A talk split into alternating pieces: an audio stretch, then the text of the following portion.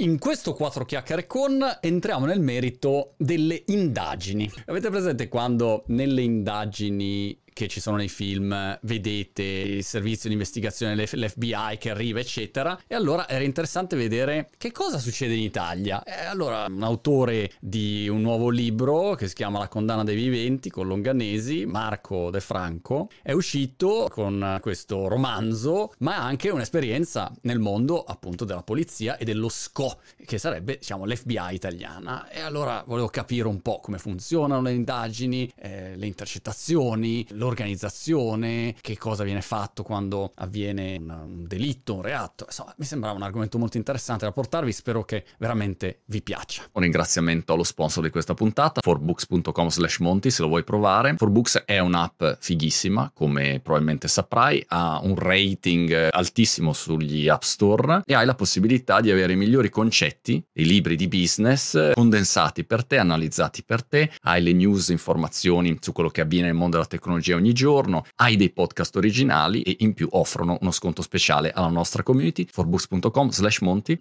and live. Adoro una cosa, Marco, delle mie chiacchierate improvvisate, ehm, che è questa. Al posto di stare 20 minuti a parlare con l'ospite fuori onda, e così almeno l'ospite mi dice che cosa fa, chi è, eccetera, eccetera. E poi quando inizio a registrare sembrai molto preparato, invece preferisco evitare completamente, come abbiamo fatto noi, andiamo in onda e così ti scopro live, capito? Nella così, mia ignoranza e curiosità. Mi freghi esatto, diretta, esatto. mi prendi in contropiede, va bene, d'accordo. Assolutamente no, perché mh, a parte che hai un nome meraviglioso, insomma, e noi marchi abbiamo questa, questa grande caratteristica, insomma. Però eh, devo dire che mh, c'è tutto questo mondo Uh, chiamiamolo uh, anche cinematografico, quando ci sono, cioè, vedi l'FBI, vedi il dietro le quinte dei servizi segreti, cioè senti, questo mondo qua è un mondo interessante. E tu sei fuori con uh, un nuovo romanzo, aiutami che io sono pessimo con i titoli dei libri.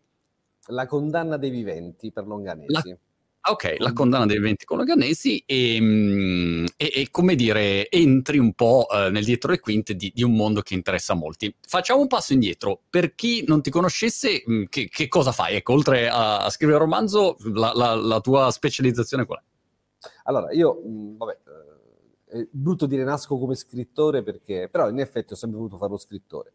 Però nella vita bisogna anche mangiare, molto spesso scrivere non ti dà questa cosa e quindi eh, studiavo legge e ho deciso di entrare a 26 anni, sono entrato in polizia come, come ispettore e ho ah. fatto quasi 35 anni in polizia, ho avuto la fortuna di fare sempre polizia giudiziaria, che è quello che volevo fare, cioè attività investigativa.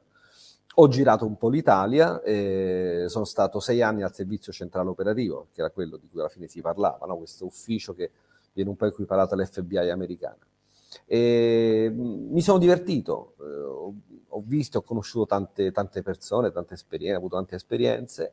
E, è un'attività che ho sempre tenuto separata da quella del, della oh. scrittura, però con questo romanzo ho voluto metterci dentro un pochino anche di qualcosa di personale, insomma.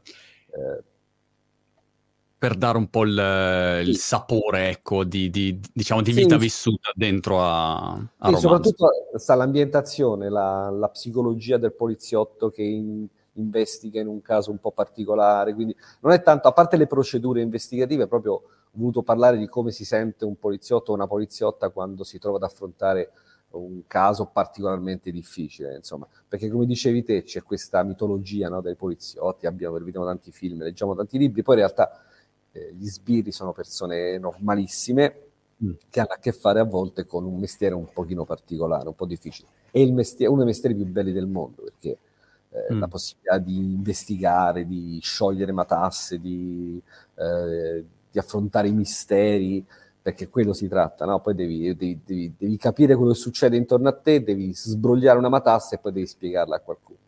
Eh, fatta in una certa maniera è sicuramente appassionante, a volte è difficile, a volte è un po' anche pesante, perché immagino, capita un, po di, un po' di tutto, mh, però mh, nel romanzo non, non, c'è nessun supereroe che, che risolve casi, insomma, tutte persone esseri umani che hanno a che fare con la parte un po' più cattiva de- degli altri esseri umani. Quando si guarda un film dove arriva il, il, poliziotto a investigare o il nucleo investigativo, l'FBI, la scena tipo è questa qua c'è sempre la scena sul campo dove arriva il tizio super arrogante, dice via, adesso ci siamo noi, vorrei i coglioni, e tutti oh, è arrivato l'FBI e questo dà un'occhiata e, e, dice ok, allora c'è questo indizio a destra, c'è lo spillo a sinistra, eccolo qua, lui è l'assassino. Quindi c'è, que- c'è questa parte sempre sul campo. E poi c'è sempre la parte nella sala con i mega schermi dove arriva il mega capo e dice allora voglio camere in tutta la città, dammi la videocamera del bagno dentro, tu in tempo reale il feed con la macchina che viene seguita. Quanto è, diciamo, leggendato questo o in che cosa ti ritrovi quando que- vedi questi filmoni? Ma eh, no, allora, mh, mm, poi bisogna vedere i film, quali film o quali romanzi ne parlano, perché c'è chi è più, più, più, più curato, c'è chi si documenta meglio, c'è chi invece le spara grosse fondamentalmente le cose stanno così. Tu tieni presente che il territoriale, il poliziotto territoriale, quello della squadra mobile, io parlo della polizia, ma il carabiniere è la stessa cosa, quando interviene sul luogo di, di un delitto, la prima cosa che deve fare è deve cercare di mantenere tutto inalterato. Questa della, um, della cristallizzazione del, del luogo de, del delitto è una cosa che abbiamo imparato nel corso degli anni. Insomma, se tu ancora vedi certa cronaca di 20-30 anni fa, non c'era questa cultura, che ah. poi si è affermata sempre di più. Adesso abbiamo dei grandi specialisti, abbiamo la polizia scientifica, che è quella che interviene, interviene nella maniera giusta, blocca tutto, eh, fotografa e cristallizza ogni, ogni cosa che c'è sul luogo del delitto. La cosa che dicevi te era quella molto carina invece quando arriva il, il, il cosiddetto, tra virgolette, super poliziotto, sì. che è quello che faceva lo SCO, perché il servizio centrale operativo, dove ho lavorato per sei anni, è l'ufficio che eh, coordina l'attività investigativa delle squadre mobili sul territorio. Quindi capita che c'è il delitto importante, c'è il reato, il sequestro di persona che, e arrivano gli specialisti cosiddetti dello SCO. E molto spesso si creano quelle fratture lì, perché c'è il territoriale ah. che dice che arrivano i rompicoglioni che vengono qui. Ah.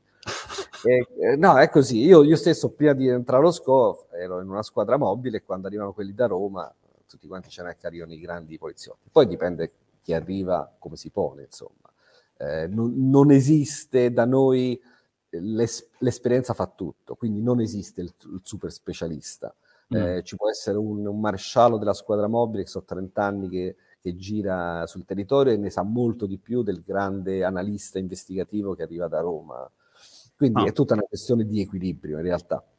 Da noi, a differenza ad esempio negli Stati Uniti e in altri paesi, non ci sono molti, sono dei veri e propri moduli operativi. È lasciato molto all'esperienza personale che poi si forma sul campo e quindi sai bene, più o meno sai come se intervieni per una rapina, come per un omicidio, sai come, come ti devi muovere, come ti devi comportare. Però abbiamo anche delle scuole di polizia altamente specializzate, però alla fine tutto sta veramente all'esperienza del... All'esperienza. Del, ma, ma lo SCO sta, sta dove? Cioè ha quei quartier generali tipo appunto MI6 o, o, o, è come dire a Roma? Allora, e...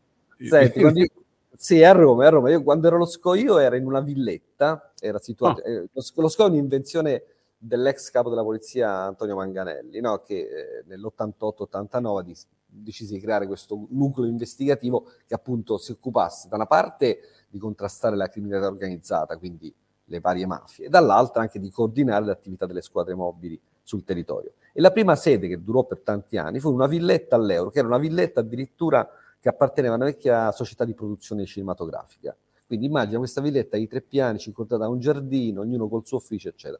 Poi nel 2005-2006 si è spostata, adesso sta nella cosiddetta cittadella giudiziaria che sta sulla via Tuscolana a Roma, che sono dei palazzi modernissimi, enormi, in cui sono, c'è il servizio di polizia scientifica, piuttosto che il controllo del territorio, eh, e c'è anche il servizio centrale operativo. Sì, dà quell'impressione questa tutti questi palazzi con i vetri, tutta aria condizionata, scrivanie, eccetera.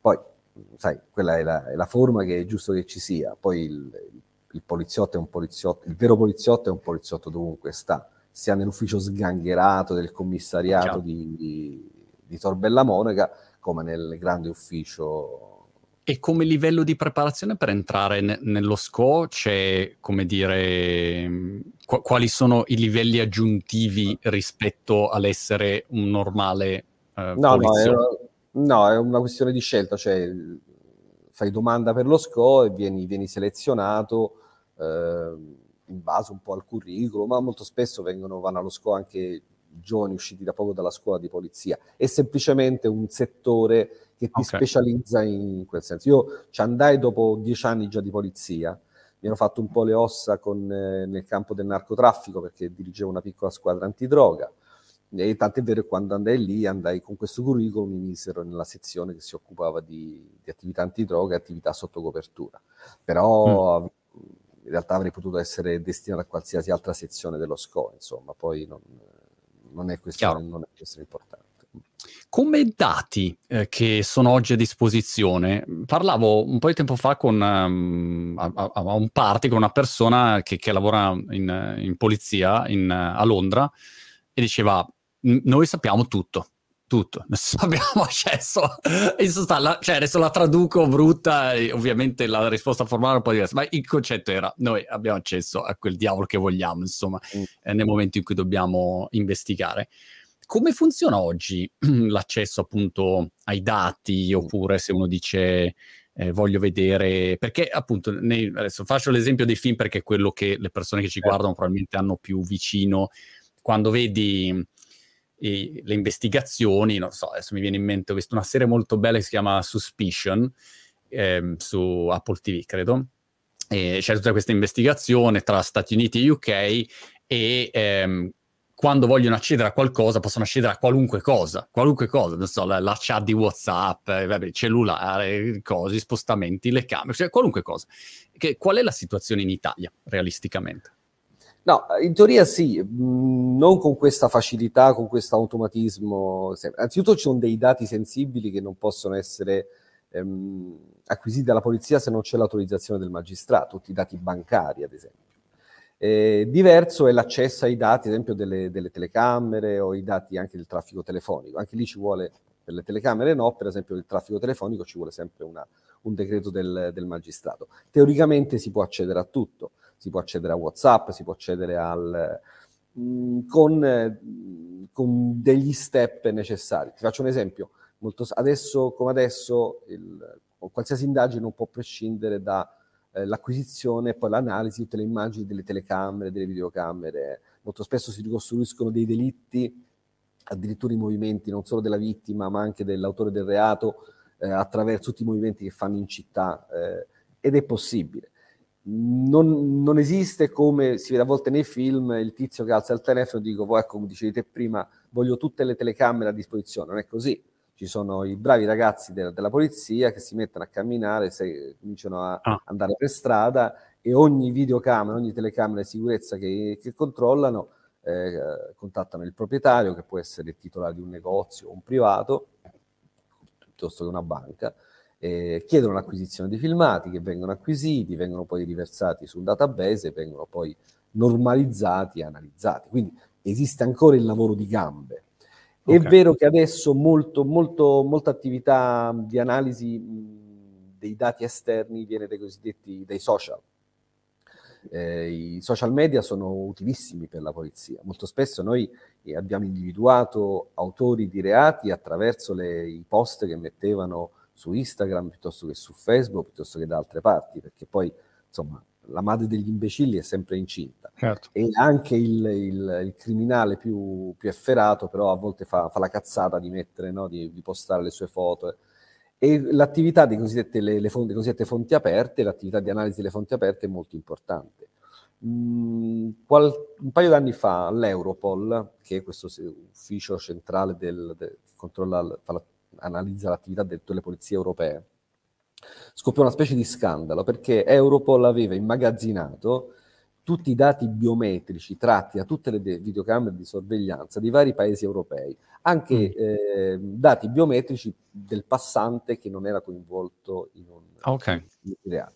E hanno creato qualcosa, adesso non so quanti milioni di byte, dei te- terabyte di, an- di immagini, che poi quando devi fare un'analisi di un fenomeno come del terrorismo o piuttosto del, di altri, altri tipi di reati, avevano questa database enorme che adesso con i software di riconoscimento facciale ti permette alla fine di individuare un soggetto fra milioni di soggetti ripresi a mille telecamere.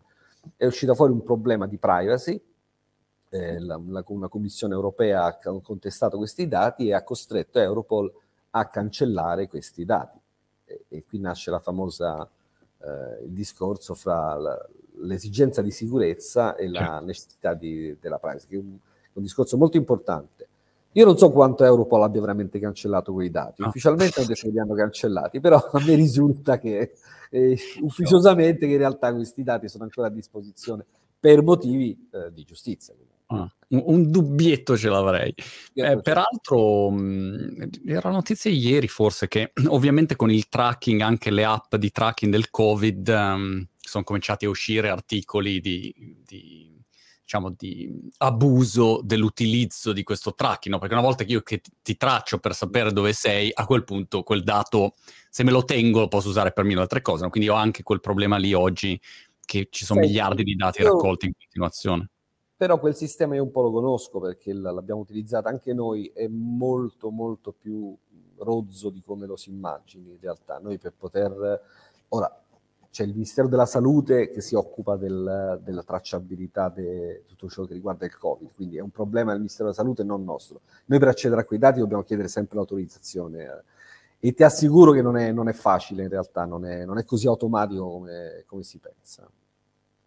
Yes, Beh, mi sembra la notizia fosse sugli Stati Uniti um, no, eh, ieri, insomma c'era la notizia sul, uh, su, sul tracciamento, insomma, vabbè, dopo te la recupero. Però diciamo è un problema anche tra technology Beh, che era stato sì, discusso sì. dall'inizio, no? Cioè se, se, tu una volta che tracci, um, ovviamente puoi tracciare per avere una, una finalità molto positiva, che è quella certo. di interrompere la, la, diffusione di un virus, eccetera, oppure se poi quei dati te li tieni, puoi, come dire, utilizzarli in altro modo. Insomma, il problema è sempre riguarda loro, ma riguarda tutti quelli C'è un livello un po', un po', di paranoia che, che, subentra in questi casi, perché yes. dire, eh, mi rendo conto che io da, da, sbirro, da poliziotto, vedo più il bicchiere pieno nel, nel senso de, della necessità di sicurezza. Cioè io so che i dati eh, qualsiasi dato, che sia un dato, un'immagine, che sia una conversazione, che sia una qualsiasi tipo di traccia, non ho nessuna necessità di utilizzarla in maniera surrettizia. Cioè io se la utilizzo, la utilizzo perché mi serve per arrivare a un risultato che è un risultato di giustizia. Mi rendo conto che l'accesso a questi dati, questo sì, eh, può comportare anche de- degli abusi, insomma. Cioè, succede anche Chiaro. noi abbiamo, abbiamo un database in polizia, lo SD, cosiddetto SD, che è un, è un sistema che permette di acquisire una serie di informazioni su qualsiasi soggetto, limitate, sono informazioni di penali che riguardano l'attività lavorativa. Non è come a CSI che apri, apri la schermata e ti dice anche le certo. abitudini sessuali, non, non, c'è questa cosa. Però effettivamente ci sono stati dei casi di abuso, insomma, ad esempio eh, poliziotti infedeli che, che vendevano questi dati degli investigatori privati. Però parliamo sempre di singoli abusi. Eh, non di un abuso, diciamo. No, il, il, sistema, il, sistema, funziona abbastanza. Il sistema funziona abbastanza. Sì. Quali sono, secondo te, ehm, le, diciamo, pensando anche al romanzo, magari a alcuni aspetti che, che puoi aver ehm, così toccato, um, degli, eh, d- delle procedure um, o delle linee guida giuste quando mh, mm, si fa un'attività investigativa per cominciare a dipanare questa matassa? Perché io non saprei da dove partire quando quando c'è no. qualunque cosa che richieda investigazione in casa, non so, eh, è sparito il coltello, dov'è? Boh, non lo so, a quel punto pari. Invece la mia dolce metà arriva e dice aspetta, l'ultima persona che aveva messo, cioè, ha subito questa mentalità invece che riesce a collegare indietro, io non collego niente. Quindi mi domandavo um, così, quali sono secondo te delle, delle best practice da utilizzare? Eh, una l'hai già detto, no? cristallizzare la, la, la scena yeah del, del delitto, insomma, comunque la, la, quello che, che, devi... Beh, dipende, e... dipende anche dal, dal, tipo di reato in cui intervieni. Ora, mi veniva in mente una battuta che a volte quando mia moglie non, non, trova qualcosa in giro per casa, arrivo io e dico ferma, ti faccio una perquisizione, come quelle sono abituato a fare fuori, e vedrai che alla fine esce fuori. E sembra una stupidaggine, per esempio quando alla scuola di polizia insegnano le perquisizioni devono essere fatte in una certa maniera, partendo dalla parete da sinistra, dall'alto verso il basso, poi sposta la seconda parete, cioè eh, in realtà è semplicemente un po' l'uso del buon senso, no? cioè tu devi usare un metodo in qualsiasi cosa fai. Le, come iniziare un'attività investigativa? Usa la parete a sinistra? Cioè dici, ah, per avere un, una direzione, si parte, no? Sì, si parte da sinistra e poi si va, si va verso destra. Insomma, tu quindi, okay. senti una, devi cominciare a fare una perquisizione, tu ti volgi appena entri dalla porta a sinistra e cominci a perquisire mobili, oggetti che sono a sinistra. Finita quella parete, passi alla seconda parete. Okay. È un, una cosa abbastanza di buon senso, però nei manuali di polizia ti dicono che devi operare così. Io quando vedo mia moglie che gira da una parte all'altra della stanza per cercare, fermati, utilizziamo il sistema poliziesco. Però a parte questo, dipende dal, dal tipo di, di, di, reato in cui, in cui intervieni. Mm. Quello classico, quello più... È brutto dirlo, però il, il reato più affascinante è quello dell'omicidio, perché mm. l'omicidio, soprattutto quando non è un omicidio eh, passionale, ma è qualcosa di... Stu- quando l'autore dell'omicidio ha studiato per poter arrivare a fare quello che ha fatto, quindi ha cercato anche di coprire le proprie tracce, e lì trovi di fronte a un vero e proprio enigma, cioè lì devi cominciare a costruire l'indagine, e cominci da eh, l'osservazione del luogo, chiaramente, quindi il, il reperto di tutti eh, quegli elementi che poi ti possono servire in seguito, anche quelli che non ti serviranno, ma non lo puoi sapere, quindi dal, dal mozzicone sigaretta, le tracce di DNA, le tracce biologiche, eccetera. E poi esiste una delle prime cose che si fa nella diagnosi di omicidio, la cosiddetta vittimologia, cioè parti dalla vittima per capire chi ripeto, ti dico cose che sono abbastanza consuete, si sanno, però quando, quando ti trovi sul posto devi avere una mente abbastanza organizzata per sapere subito quale direzione prendere.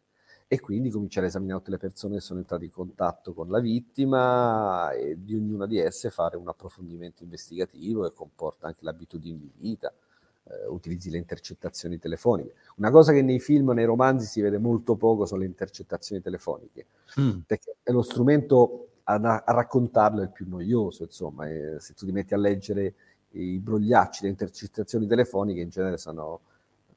Non, non, Una noia mortale. Sì, non danno il senso della dinamica di un'indagine, però sono fondamentali questo tipo di indagini perché entri nella vita delle persone in qualche maniera e cerchi di capire quali sono i legami che, che, le, che le, dinamiche soprattutto fra, fra i soggetti eh, se devi fare un'indagine su un traffico di droga, chiaramente partirai da, da, da altri dati, partirai so, dal piccolo spacciatore che ha, eh, che ha, appena venduto la sua dose, comincia a ricostruire la filiera cui, a cui lui si rivolge, anche lì con attività in, di intercettazione ambientale, telefonica, eccetera, cerchi di ricostruire tutte le dinamiche.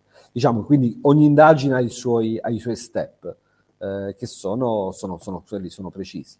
Eh, poi sta molto anche alla, alla fantasia. Una, una, cosa che la polizia estera noi ci riconosce, e lo so per certo perché quando ero allo SCO avevamo spesso contatti con le polizie di tutto il mondo, è la grande fantasia che mettono gli italiani nel, ah. nell'attività investigativa.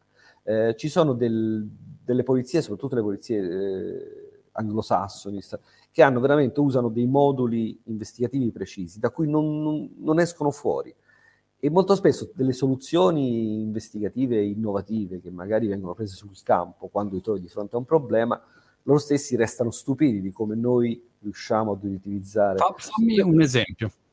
Ma eh, per dirti, arrivare a...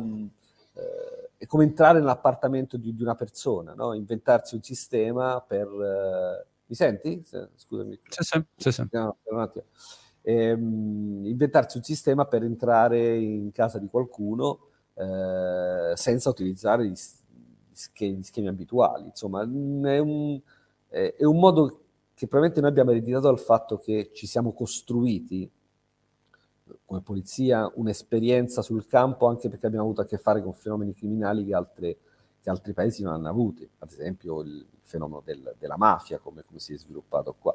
E, insomma, mm, non è una, una, leggenda quello che la polizia italiana abbia... Ha, ha un estro, insomma. Ah, anche nell'investigazione abbiamo questa creatività. Estro, sì.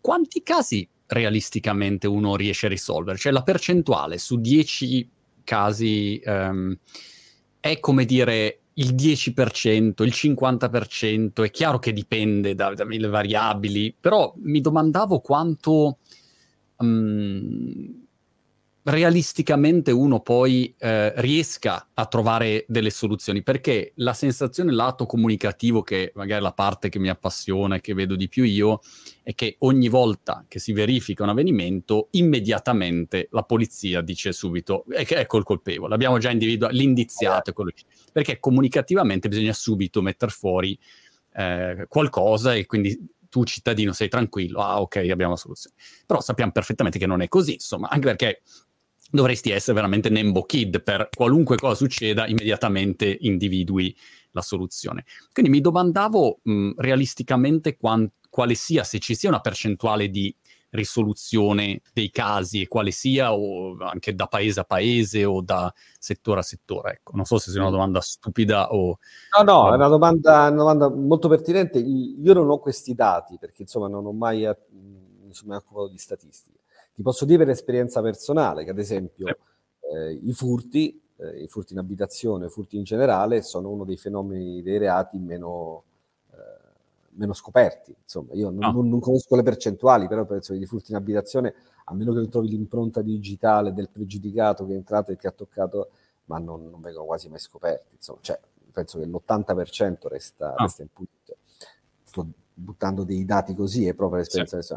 Diverso, ad esempio, i casi di omicidio. L'omicidio penso che ci sia una percentuale di... Eh, raggiungerà il 95% di quelli scoperti, insomma, perché, wow. comunque, perché comunque, insomma, eh, la maggior parte degli omicidi avvengono, sono omicidi d'impeto, omicidi passionali. Eh, poi gli omicidi, quelli che siamo abituati a vedere nei gialli, sono molto più rari, però anche in quel caso, oggi, con le tecniche investigative che ci sono oggi, con tutte le tracce che lasciamo, con telefonini, con la nostra presenza sui social, eccetera, e di, con le telecamere che esistono, che ormai coprono tutte le strade, è difficile passare inosservati. Quindi per l'omicidio mm. è, um, penso che le, le, le, soluzioni sono... Io purtroppo nella mia carriera non mi sono occupato molto spesso di omicidi, però ci sono almeno un paio che mi sono rimasti insoluti e mi sono rimasti qua sul gruppo. Ah. Però, però, insomma, su, succede, succede nel... E, um, altri tipi di reati, ecco, il traffico di droga. Il traffico di droga in realtà non, penso non si possa fare una statistica, perché eh, non è quel tipo di reato che quando avviene crea allarme sociale. Cioè, se, se, c'è un carico di droga che arriva al porto di Livorno, insomma, se lo scopri, lo scopri, ma se non lo scopri nessuno se ne accorge. Quindi Chiaro. la differenza Quindi fare una statistica là è molto più difficile. Una buona indagine antidroga porta quasi sempre a dei risultati, insomma, poi se sono mm. risultati accettabili. Poi diverso se andiamo nel campo invece della criminalità organizzata, lì non ho dati, però eh, è sotto gli occhi di tutto il fatto insomma, che quasi alla fine chi delinque in maniera strutturata prima o poi insomma casca, prima o poi viene arrestato, prima o poi viene, viene beccato. Quindi, purtroppo i reati, quelli che creano più allarme sociale sono i furti, le rapine eccetera, gli scippi e quelli sono un po' più difficili da, eh, da scoprire perché ci sono poche tracce a disposizione. Insomma. Mm. E poi mi immagino anche ci sia una una grande numerica e, e l'impossibilità probabilmente di investigare tutti, tutti qua. Le risorse sono anche probabilmente no. minori in, in, tutti i paesi per, per, investigare. Perché nei film, quando c'è un, una, qualcuno che fa la sua investigation, c'è sempre questo muro con tutte le foto e queste cazzo di cordine che congiungono. Non ho mai capito quella roba lì. Anch'io voglio le cordine così, per il piacere di... No, non ho mai capito manco io, sinceramente. no, penso sia solamente una visualizzazione grafica di ciò che succede. No, noi abbiamo, ci sono dei sistemi, un po', siamo un pochino più avanzati, insomma, no. in realtà ci sono dei sistemi di analisi del dato investigativo molto importanti e molto complessi istituto del computer. C'è un sistema che si chiama Analyst Notebook, ma ce ne sono anche altri. Eh, c'è il famoso Tetras, che è un... Eh, un sistema che ti permette di collegare fatti, eventi, personaggi, eccetera, e c'hai una, una risoluzione grafica sul computer, anche, anche, grafica, che ti fa vedere i vari collegamenti e ti permette... Quindi, diciamo, le, le foto sul muro servono semplicemente per far vedere che uno sta, sta investigando. È ah. classico, no? L'investigatore che mette tutte le foto delle vittime, delle cose, e poi esatto. queste, queste continue. Noi, io, nella mia attività utilizziamo questo sistema, ma solo per avere un un, un, memorandum di quello che stiamo facendo. Là magari su, sulla parete dell'ufficio investigativo troverai le foto dei soggetti che in quel momento stai intercettando, stai investigando, stai seguendo e quindi c'è questa rappresentazione. Però i mm. cordini mm. colorati, francamente, non l'ho mai usati neanche io. No, cordini colorati. Quali sono le persone fondamentali in un team che deve fare una, una, un'investigazione? Um, quali sono le competenze necessarie oggi di cui c'è bisogno? Allora, io ti dico come sono strutturate un po' le squadre mobili. Io parlo per la polizia, però più o meno i carabinieri credo abbiano la stessa struttura. La squadra mobile è un gruppo di persone che eh, sono di, intanto è divisa in sezioni. Ogni sezione si occupa di un reato specifico, di una serie di reati specifici. Quindi questo ti permette anche di specializzarti all'interno di questo ufficio. C'è un, esempio, parliamo della squadra mobile di Roma, che è una squadra mobile molto grande, c'è un dirigente e poi ogni sezione ha un, uno o più funzionari che la dirigono e poi una serie di soggetti, dagli ispettori agli, agenti, agli assistenti agli agenti, che si occupano delle indagini una piccola squadra mobile ha un solo funzio, uno o due funzionari che la dirigono e poi si passa agli ispettori in giù. E le competenze, come dicevo prima, si, si, creano, cioè le specializzazioni si acquisiscono sul campo, per cui la sezione narcotici della squadra mobile X eh, avrà sicuramente delle persone in gamba che sa, sanno soprattutto utilizzare la, l'attività intercetta, di intercettazione, perché l'intercettazione telefonica non deve essere solo un atto tecnico, ma è un atto anche cioè ci devi mettere un po' di cuore, un po' di cervello, sì, sì. Eh, avrai delle persone che sono più brave a, a operare sul territorio, i famosi info, quelli che tengono rapporti con gli informatori, quelli che insomma che, che girano sul, sulla piazza e la conoscono e conoscono tutti i pregiudicati, conoscono tutte... E poi devi avere delle persone che sono in grado, e questa è una cosa molto importante, di rapportarsi con l'autorità giudiziaria perché in Italia abbiamo una presenza molto forte in attività investigative dei magistrati, mm. cosa che vent'anni fa era un po' di meno, poi col, col, il nuovo codice di procedura penale, che ormai è diventato un vecchio codice perché è dell'88, le, la, si è invertita la, la, situazione per cui il dominus dell'attività investigativa è il pubblico ministero.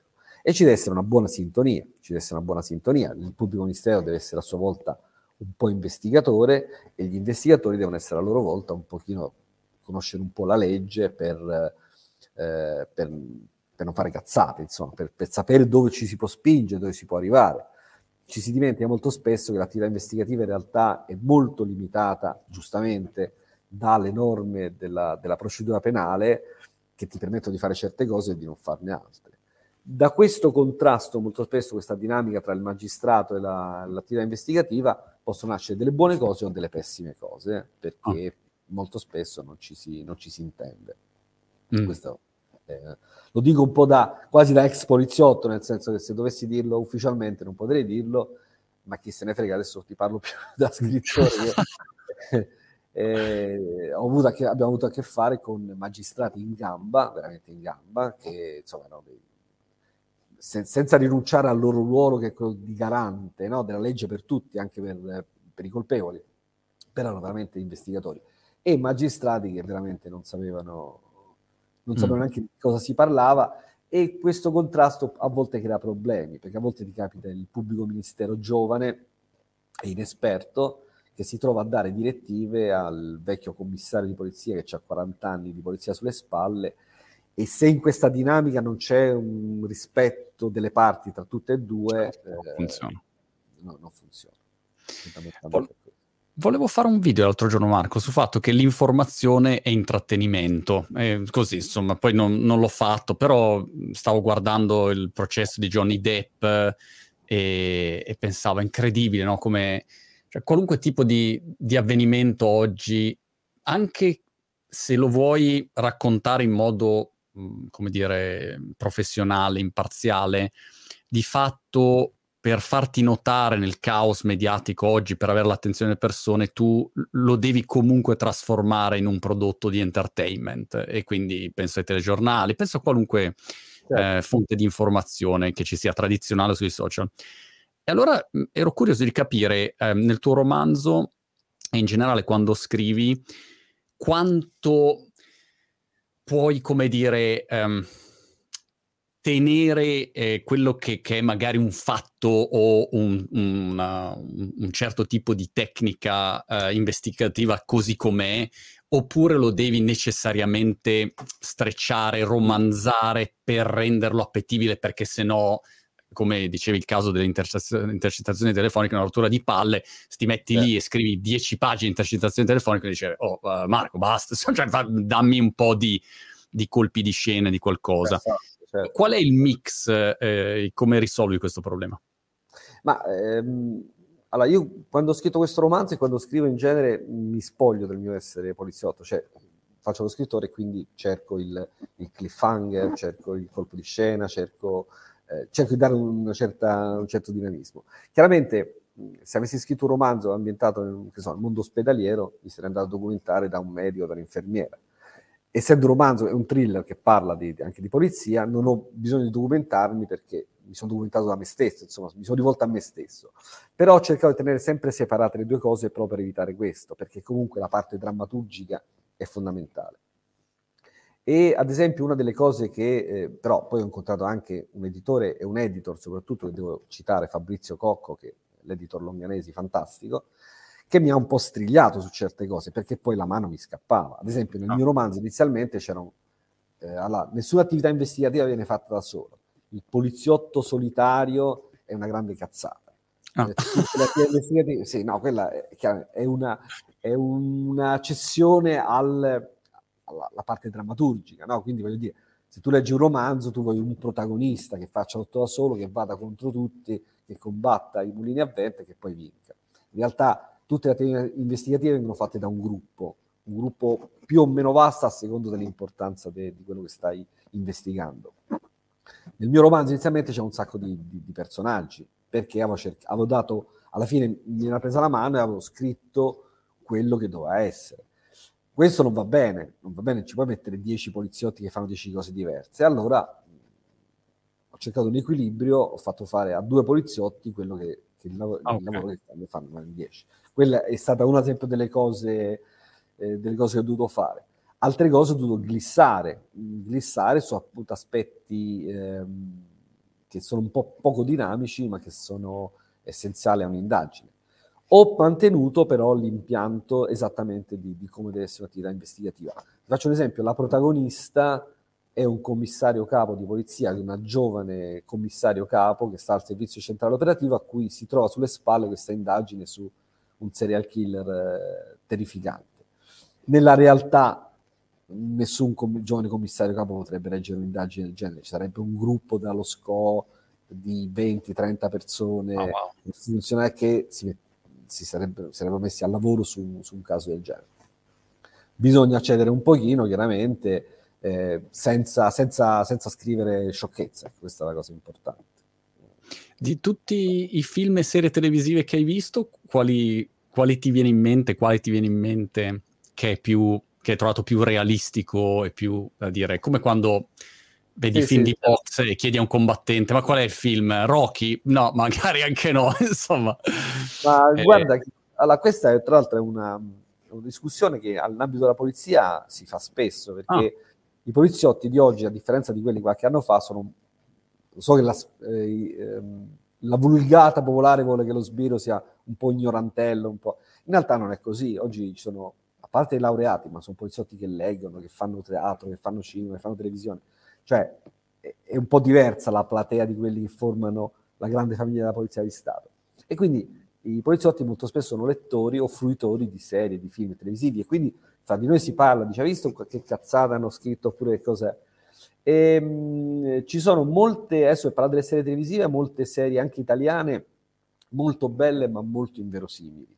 Mm faccio les- però non parlerò di quelle inverosimili non... però ti faccio l'esempio di una serie televisiva che viene considerata invece una serie di quelle un po' più ridanciane quindi è, che è Coliandro ad esempio che invece riflette esattamente le dinamiche di una squadra mobile e di come, come funzionano le indagini di polizia anche lì c'è il classico esempio alla fine sono in quattro che fanno le indagini lui e tre colleghi nella realtà non sarebbe così sarebbero molti di più però detto questo la il format è molto molto vicino a, mm. alla realtà poliziesca. una delle più inverosimili, ma lo posso dire senza problemi perché è un grande, una grande serie e sono grandi romanzi, sono quelli di Montalbano, ah. quelli di Camilleri, che sono assolutamente quanto di più lontano dalla realtà poliziesca. Però a Camilleri gli si perdona tutto perché il mondo che Montalbano ha intorno a sé è un mondo, un mondo suo perfetto, bellissimo, descritto troppo yeah. bene. Ma sì. un'indagine che lei fa lui non, non sono assolutamente... È come dire James Bond, glielo perdoni anche se sì, si butta sai che, e lo dall'altro, e insomma, dici vabbè, ok, sei James Bond e quindi va bene così. Montalbano non c'ha un'intercettazione telefonica che sia una. Però lui secondo me lui lo sa, capi? Lui ce l'ha qua e dentro embeddata. Non ha bisogno, non ha bisogno, infatti, non ha bisogno. Invece, ad esempio, con gli americani la cosa è un po' ah. diversa perché loro sono molto più rigorosi in questo, si documentano mo- molto di più eh, rispetto ah. a... Gli autori americani, secondo me, perdono un po' in fantasia, ma sono quando devono scrivere una serie, un cosiddetto procedural, eh, lo fanno in maniera molto, molto, molto rigorosa. Beh, è una mia impressione, eh, però credo sia così. Insomma, il passaggio da, da, diciamo, da, romanzo a serie televisivo a film è una cosa, diciamo, ambita per, per uno scrittore ehm, co- come la vivi tu? Ma senti, io, io scrivo che mi piace scrivere. Eh, questo romanzo sono arrivato a un, gra- un, grande editore, quindi sono già contento così. Spero che, che vada. È uscito oggi, tra l'altro, esce oggi. E spero che vada bene. Però al di là di questo mi interessa l'aspetto letterario. Eh, non, io sono anche un appassionato di cinema, sinceramente. Ho anche mm. scritto qualche sceneggiatura in passato, niente di che.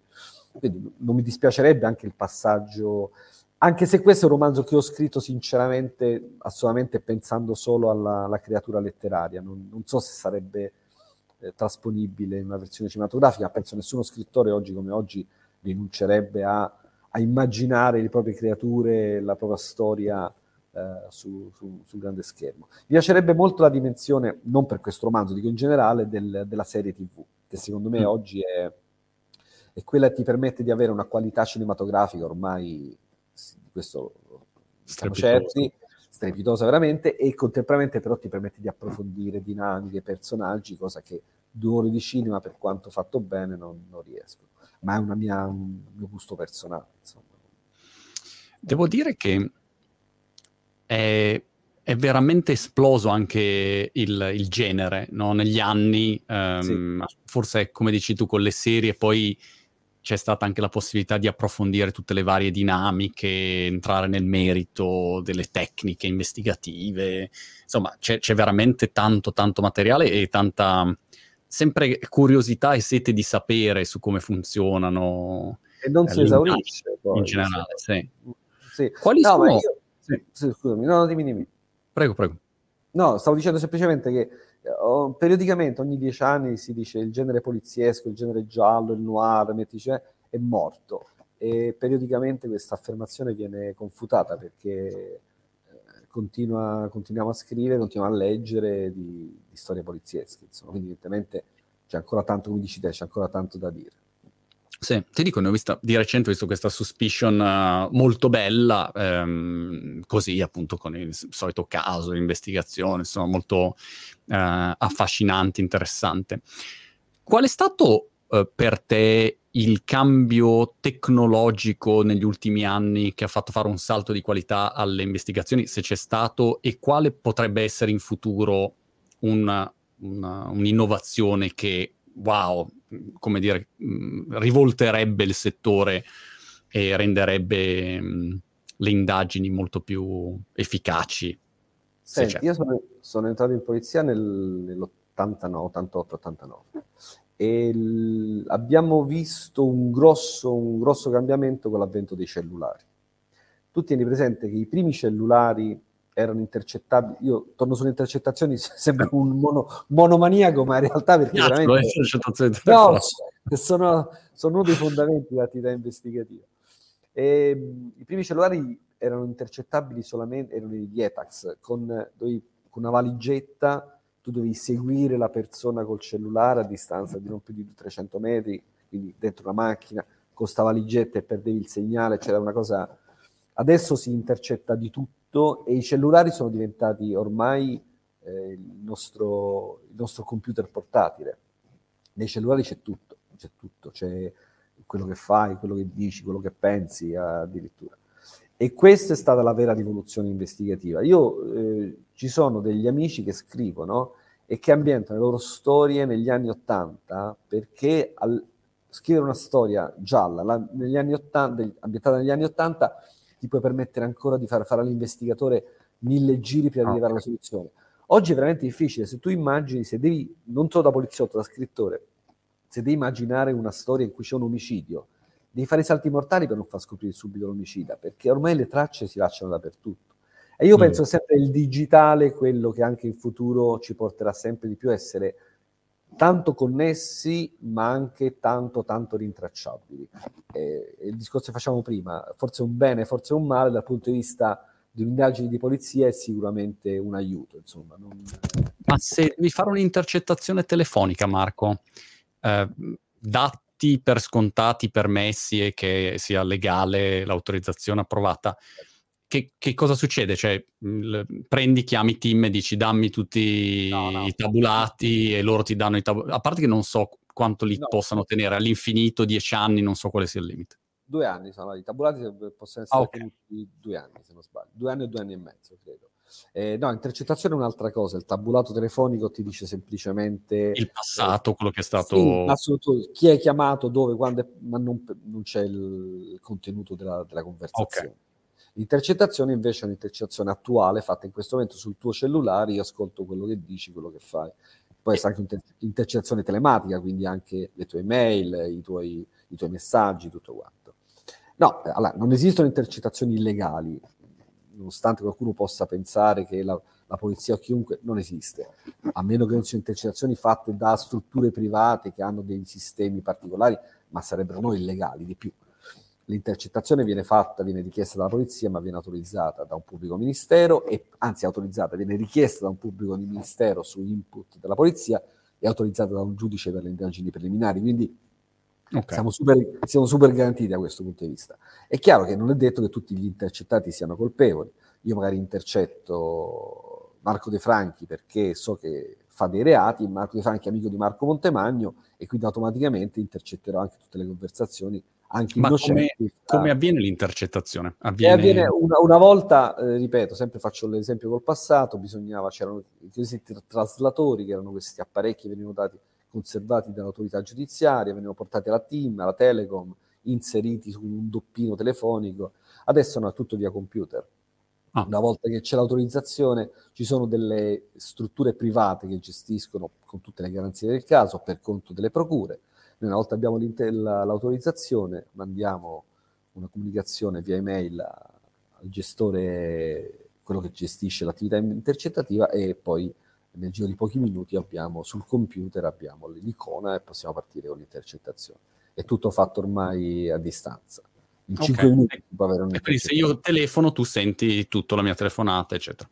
Esatto, esatto. E se tu lasci il telefono aperto e parli con un amico, io sento anche la tua in ambientale, ti sento parli. Sì. Chiaro, chiaro. Vengono, poi ci sono tutta una serie di garanzie, per cui conversazioni che vengono custodite in un server che può essere accessibile solo da, eh, dalla magistratura e dalla polizia che fa quel tipo di indagini. Ad esempio, io non posso ascoltare le intercettazioni che fa un altro ufficio investigativo, io potrò ascoltare solo quelle mie, con la mia password, con il mio accesso, per cui è tutto rintracciabile, tutto, non, non, ci possono essere eh, abusi o modifiche da questo punto di vista, o se ci fossero eh, si possono facilmente individuare. E per quello che riguarda invece le mail o per dire i messaggi WhatsApp, non so se, se hai Gmail, devi sentire Google e WhatsApp senti Facebook Meta. Allora, per quanto riguarda quelle passate, si può fare poco, si possono fare, eh, ad esempio, molto spesso nel poter ricostruire certi, certi passaggi dobbiamo rivolgerci a Google, eh, però eh, sono, sono, vere e proprie eh, rogatorie internazionali, quindi il magistrato deve autorizzarti, noi dobbiamo mandarlo alla sede centrale che magari sta a Cupertino negli Stati Uniti, eh, per cui ci sono anche delle... è molto difficile. Diverso famosi, l'uso dei famosi Trojan, se io so che tu utilizzi WhatsApp o altri sistemi, io ti invio un, una specie di malware, insomma un, un software spia per cui tutte le comunicazioni che effettuai vengono duplicate e vengono poi trasmesse su, sul mio computer e quindi posso comunque seguirti. Se no, ti sequestro il telefono, no, però se te lo sequestro, c'è la famosa certo. discovery e poi faccio un'analisi, un'analisi forense Piccolo. del telefono e tiro fuori tutto quello che c'è dentro, passato. Molto non, bene. È sem- non, È semplice, però ah, infatti, infatti, perché poi sto pensando invece tutti i vari sistemi crittografati, insomma, non è banale. Chiaramente a volte, se, se mi... a volte non si riesce, a volte non si riesce. Marco, in bocca al lupo per, per il romanzo, ehm, eh, ripetiamo il titolo con Longanesi. La condanna dei viventi. La condanna dei viventi. Perché questo titolo, La condanna dei viventi? Allora, non, è, non, non l'ho scelto io, l'ha scelto l'editore. Okay. Eh, c'è un riferimento al fatto, insomma, di, di, quello che subiscono non tanto le vittime di questo serial killer, ma quelli che hanno, entrano in contatto con lui e poi sopravvivono, ma sopravvivono a costo di, eh, di, un'immersione in un, eh, in un, baratro di male, di cattiveria incredibile. Insomma, cerca di essere più, più spietato possibile. esatto. La coda dei venti, da, da, da, scoprire, tutto da scoprire. Marco, in bocca al lupo e ci teniamo in contatto. Alla prossima. Sì, volentieri, grazie. Ciao ciao.